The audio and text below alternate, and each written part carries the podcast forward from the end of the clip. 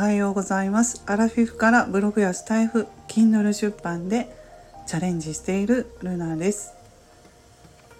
最近は YouTube なんかでお金の勉強を早くからしておきましょうと発信している方がいらっしゃるんですけれどもね、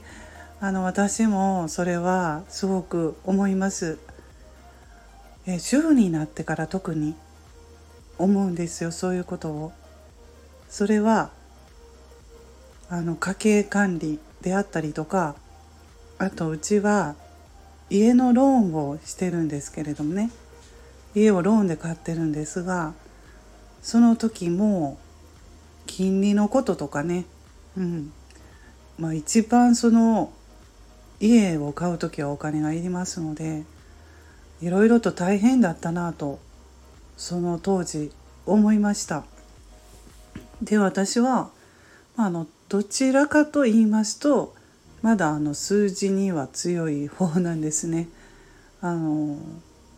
学生の頃も高校の頃も理数系なんですよね。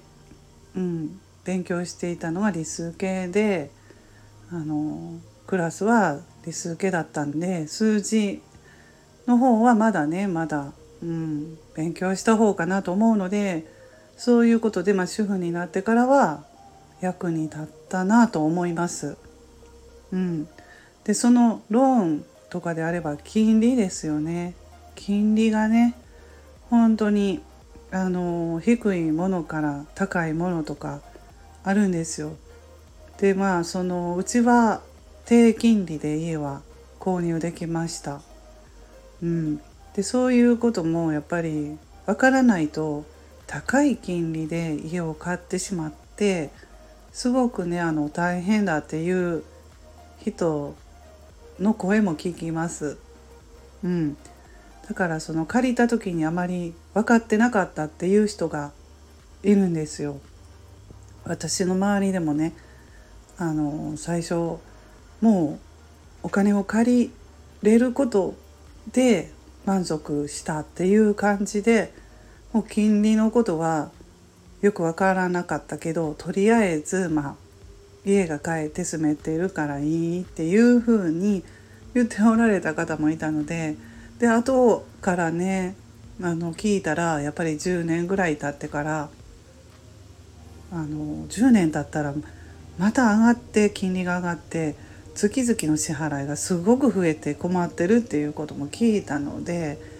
いろいろとやっぱりお金のことってね、早くから勉強しておく方がいいなと思いますね。結婚して主婦になってからやっぱそういうことを考えるんですよ。考える場面が何回も来るので、家計管理もそうですし、なかなかねやっぱり数字、お金